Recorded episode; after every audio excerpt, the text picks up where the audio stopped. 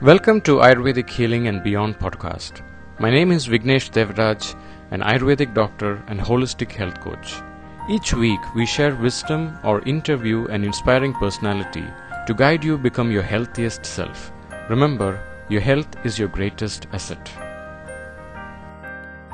This coming Sunday, which is 6th of June 2021, I'm holding an online Zoom webinar on the topic Rajas, Tamas, and emotional triggers. The purpose of this topic is to bring insight on how emotions can trigger various illnesses in our body and how to overcome them. Please find the registration link in the show notes of this podcast. In case you are listening to this after the 6th of June, please visit my YouTube channel, Dr. Vignesh Devraj, for the video recordings. If you want to do a one on one online consultation with me to enhance your overall health, vitality, and well being through Ayurveda and holistic approach, do check the details in the show notes of this podcast or visit vigneshdevraj.com for scheduling a consultation with me. Today, the topic that we're going to discuss is about the concept of Pratnyabarada. We'll start with a short Vedic chant गुरुर्ब्रह्मा गुरुर्विष्णु गुरुर्देवो महेश्वरः गुरुर्साक्षात् परब्रह्म, तस्मै श्रीगुरवे नमः। ॐ सहनावतु सहनौ भुनक्तु सह वीर्यं करवावहै। तेजस्विनावतीतमस्तु मा विद्विषावहै ॐ शान्ति शान्ति शान्तिः The topic for today is the concept of Pratnyabarada. Now, the word Pratnyabarada is widely described in many of the Ayurvedic textbooks as one of the main causes of most of the illnesses that humanity is suffering from. Now, in many of the English translations of the word Pratnyabrada, it is written as crimes or offense against wisdom. Now, let us decode the word Pratnya and Aparada. The word Aparadam means something that is going against the natural flow. Aparadam, if something is falling down the gravity and if it is going against that gravity it is aparadam against gravity.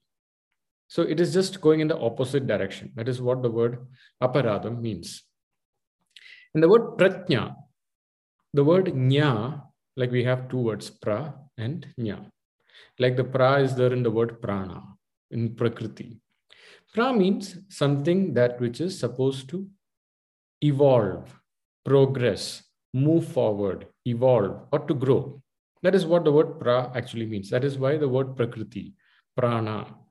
And that is why the English word progress has its root, the word pro has its roots from the Sanskrit word pra.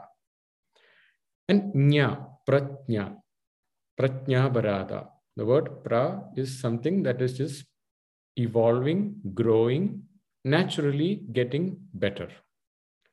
And nya means the word nya has a root for wisdom or knowledge or information that is supposed, it is like, uh, like the word jitnyasa or the word uh. The word nya has a lot of meaning to attributed towards knowledge or wisdom. So pratnya actually means the wisdom for evolution, the wisdom which is a part of the intelligence of nature. And the word aparada actually means going against the wisdom of nature or wisdom of the intelligence of nature. Now, this is considered as one of the biggest causes of diseases. Like in Ashtanga Hridayam, there are three main causes that are mentioned as the causes of diseases. That is Asatme Indriyartha Samyogam, Pratnyabaradam, and Parinama. Now, asatmya indriyartha samyogam is asatmya means that which is unwholesome. Satmya means wholesome, asatmya means unwholesome. Indriya artha samyogam. Indriya means our sense organs. And samyoga means how our sense organs are indulging with the external world. If we are indulging with our sense organs in unwholesome or incompatible things, that can lead to disease. For example, if uh, if I'm consuming more sugar, which is sweet in nature, than what I'm supposed to consume, it can lead to diabetes. Now that is asatmi indriyartha samyoga. Same way, pratnyabaradam is I know this is not good for me, but still I go and do it. And that inability to discriminate and do it in spite of knowing that is not good for me, that is what is called as pratnyabarata. Now, why do people indulge in pratnyabarata? Now, let us go to the Bhagavad Gita, where it is mentioned. Bhagavad Gita is a you know interaction. It's a documentation of an interaction between Krishna, Lord Krishna, and Arjuna, where Lord Krishna is telling Arjuna about how the universe functions, what is the purpose of me living, why we are doing certain things, what is the purpose of spirituality, what is the purpose of life, what is the purpose of evolution. The, all these questions of spiritual growth has been answered there. And it is much more in detail about that. In that discourse, uh, Lord Krishna tells Arjuna, our mind needs to be controlled because our sense organs has a profound influence and control over our ability to say something that I want or not. In, in, in a way, what we're saying is our sense organs can literally dictate us if we are not conscious in directing it and controlling it. And one of the examples that are mentioned in Bhagavad Gita are if you have to protect yourself from distraction, which the sense organs can take you away with, like the momentum of a river. When you fall, it can just take you along with the current. The same happens with our sense organs. We have to be like a tortoise. Now, what? Why is the analogy given for tortoise? Because whenever something is considered to be a threat for the tortoise, the tortoise takes away all its extremities. It takes the all the four limbs internally and takes refuge in that covering of the tortoise, which is a very strong covering. So it says our sense organs, the moment we see certain things, can be really distracting. And when we know that it can be quite dangerous and threatening later, we have to somehow refrain from it. Now, this sounds a bit uh, anti-life. The moment you read this, so it means that let's say that I see some food that is delicious, I have to run away from it. Now, this is one question that comes, you know, the moment we hear this. Now, fast forward to many researches that are done today. Uh, in one of the books by James Clear called Atomic Habits, he talks about a research done by on, on the concept of willpower like he there was a study that was done. Is willpower constant in everyone? Like what makes a person disciplined and what makes a person not so disciplined? Is it the degree of willpower that makes a person disciplined? So the study finds finding is goes like this. Willpower is same in all the people that the study was done. However the people who are having a disciplined life they just avoid going to places where they have to use the willpower in the first place itself. And the other people, the moment you are in connection with something that you are craving, the possibility of willpower is very less. For example, let's say somebody is having addiction towards gambling and if he tries to use his willpower and if he goes to a casino, the possibility of him using his willpower and saying no to gambling is very less because his willpower is really incapable of coming over that urge because that urge is super strong. So the only way is he has to avoid going to the casino in the first place or make it difficult for him to go to a casino. That's the only way he can do the beginning days. The same way, if you are indulging in some activities that you feel it is kind of addiction, but later, or addiction, or you feel it is not healthy for you, and later on, you are going to feel not so good about it. For example, if you're consuming some food that you feel delicious for the moment and later you feel heavy and bloated or it is giving some allergies or reactions, that's a sign somewhere at that point of time we give in to that instant gratification, forgetting about the ramifications it can lead to in the later stages. Even though we know, but that need for that instant gratification is so strong that we are not able to use the willpower. And in fact, this research study says willpower is helpless when it comes to such strong urges. So, what it says is once you understand these are the triggers that will not be possible for your willpower to overcome, do your best to avoid these situations. For example, if you have an urge of overeating, reduce access to a lot of food. Avoid going to restaurants which has buffets. And if you're cooking, cook less food so that there is bring portion control or make the plate a little smaller so that you don't have access to a lot of food.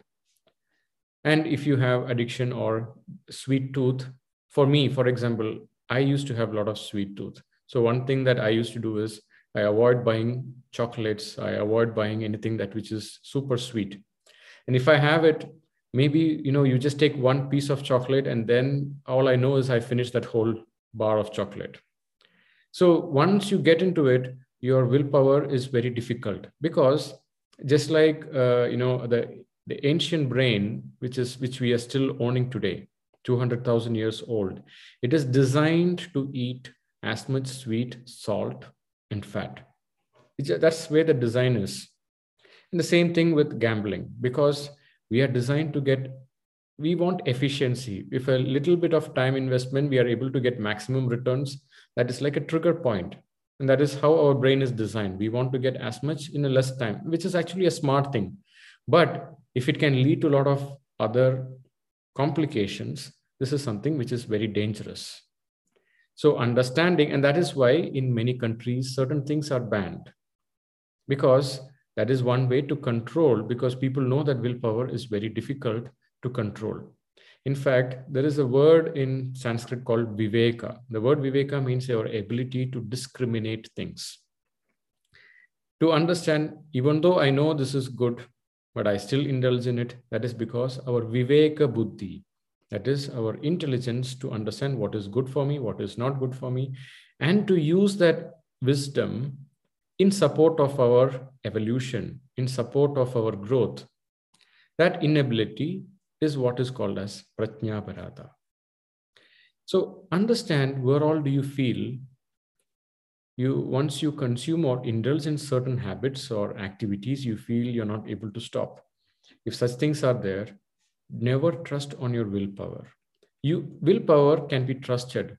For example once i overcome that need for sweet tooth then maybe i can i do have the possibility to come out of it. But if i'm in the habit and the momentum of consuming a lot of sugar at that point of time if i have access to it it's going to be very difficult for it and slowly once you are over once you overcome that habit and then when you have a access to sugar and maybe i just want to enjoy it at that time willpower can help. But when we are weak willpower is not going to help. And that is where we have to understand pratnyaparadam is how much are we going uh, giving ourselves access to things that are not healthy for us but we love to indulge in it so stop giving yourself access. Avoid going to such places that can trigger and distract our sense organs. That is the way we can come out of it. In fact, most of the diseases, some way or the other, we could see it has a root cause in the concept of Pratnya Bharata. So that is the topic for today. Hope you understood this and look into where all you are indulging that is not giving health later, but at that time it is giving you instant gratification. That is why in Ayurveda, also in the concept of digestion and food eating and nutrition, there is a word called vipaka. The word vipaka literally means the aftertaste. After you consume a food, how do you feel afterwards? Do you feel light? Do you feel heavy? Do you feel bloated? What is the aftertaste of that? If you feel good after the food, That means you are indulging in something that which is healthy. But after you consume something, you feel low, you feel tired, you feel lazy. Maybe something needs to change. And that is where we need to bring in our Viveka Buddhi. And Viveka Buddhi doesn't happen when you get exposed to things that are distracting you. It is something you have to prepare yourself so that you are not in a situation where you get exposed in the first place. Thank you all. Hope you enjoyed this podcast. Thank you for listening to Ayurvedic Healing and Beyond. If you loved and enjoyed this podcast, please do subscribe, share, and review us. This helps to spread our mission of guiding humanity to becoming their healthiest self and also giving the right resources for holistic healing. If you wish to know more about my work, please do visit www.vigneshdevraj.com. And if you are interested in doing an Ayurveda treatment or authentic Panchakarma therapy, please log on to www.sitaramretreat.com.